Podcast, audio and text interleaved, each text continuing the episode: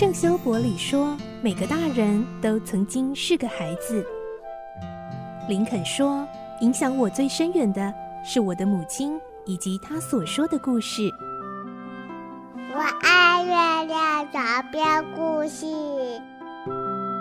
晚安，月亮床边故事。小青姐姐邀请每一位大孩子、小孩子一起听故事，不管多忙，也要和你一起听故事。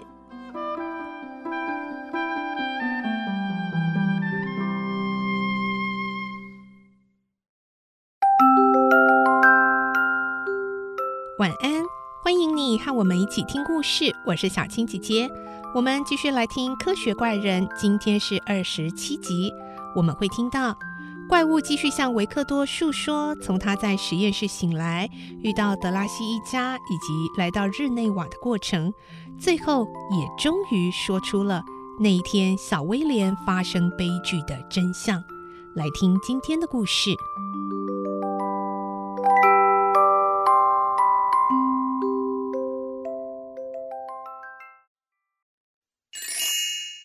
科学怪人二十七集：悲剧的真相。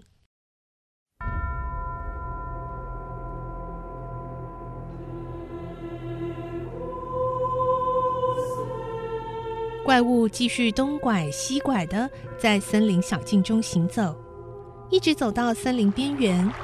森林外有一条湍急的小溪，他停在小溪旁，一边欣赏潺潺的溪水，一边思索着。接下来该往哪里走？就在这时，一串少女银铃般的笑声朝他传来。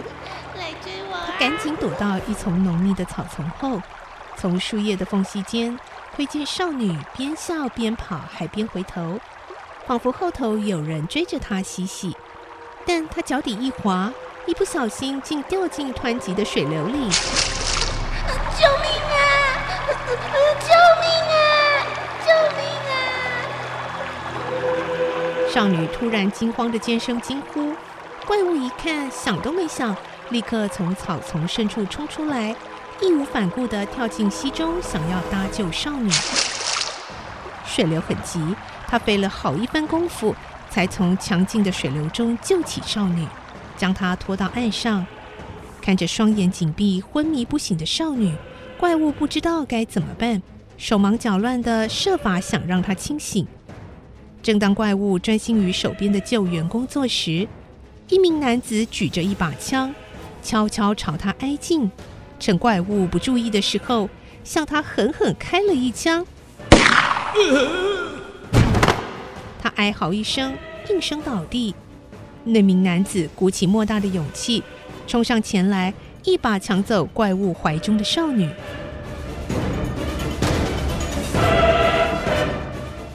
怪物倒在地上，捂着皮开肉绽、鲜血淋漓的伤口，眼睁睁地看着那人抱着少女逃向树林，脸上流露出恐惧。他几乎可以想象，那人回到他的朋友面前，一定会被当成一个大英雄看待，因为他从一个恐怖的恶魔手中救回了天真的少女。殊不知，少女的命其实是那恶魔捡回来的。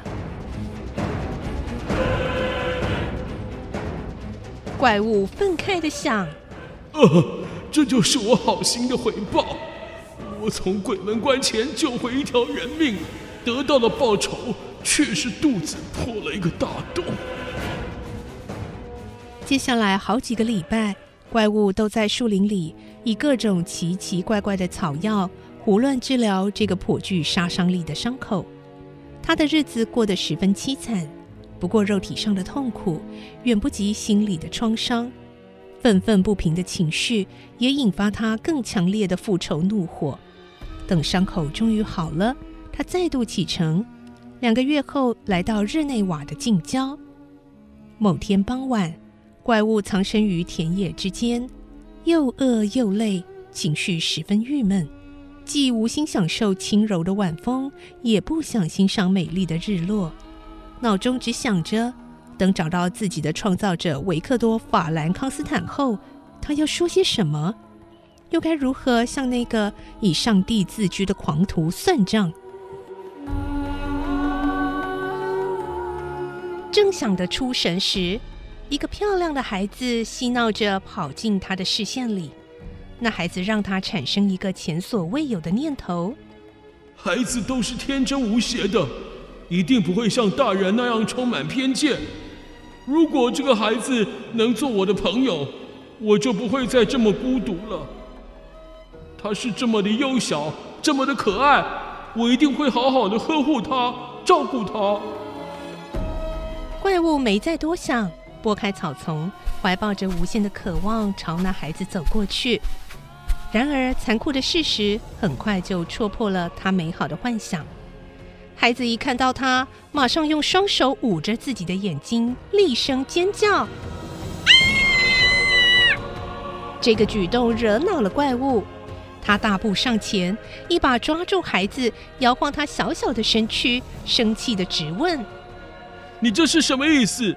为什么连看都不肯看我？我又不打算伤害你。”孩子却更加激烈的挣扎，不断尖叫：“啊！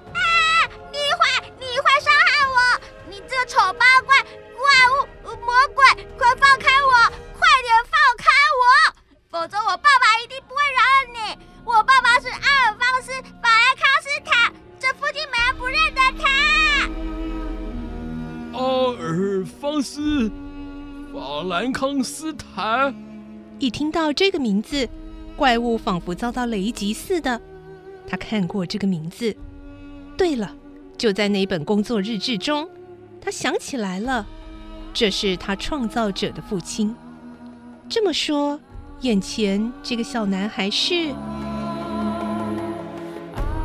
怪物凛然的问道：“小鬼，我问你，你是不是有一个哥哥，叫做维克多·法兰康斯坦？”对他是一个科学家，他最疼我了。如果他现在在这里，绝对不会让你欺负我。快放开我！你这个该死的怪物，恶心的丑八怪！闭嘴！闭嘴！放开我！闭嘴！怪物暴怒的用双手勒住小男孩的脖子，想阻止他再讲出更可恨的话。他真的不能理解。为什么这么漂亮可爱的小男孩竟会说出如此残忍恶毒的话？突然，怪物发现小男孩果然闭上嘴，不再开口骂人了，而且一动也不动。他竟然死了！怪物凝视着他，一种奇妙的狂喜和冷酷在他胸中澎湃不已。他竟然感到得意。我还是有用的。我能制造悲哀，我的敌人并非无懈可击，我可以打击他、折磨他、毁灭他。他高兴的几乎要手舞足蹈起来。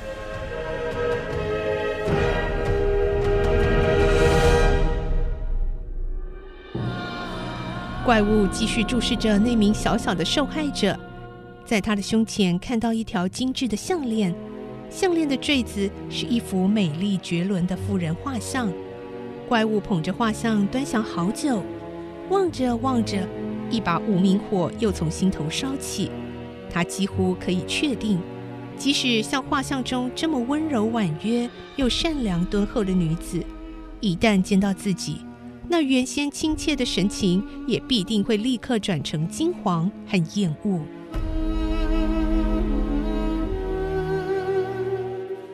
怪物越想越觉得无法抑制怒气，愤然地离开了行凶的地点，漫无目的地到处乱走。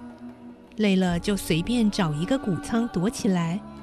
入夜后，在快睡着时，他看到一名少女悄悄地走进谷仓，在干草堆上躺了下来。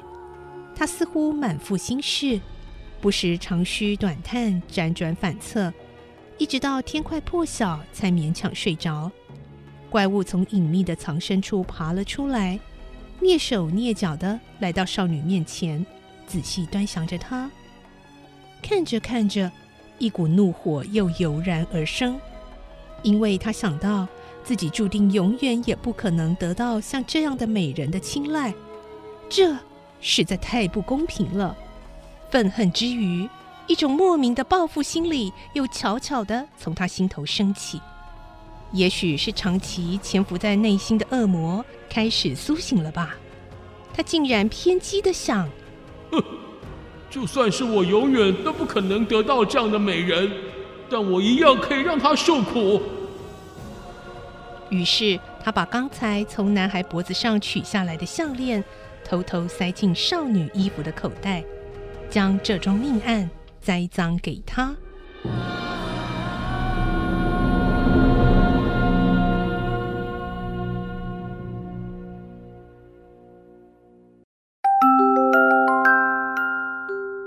下次我们再继续来听科学怪人的故事喽。我们将会听到他要和维克多面对面谈判了。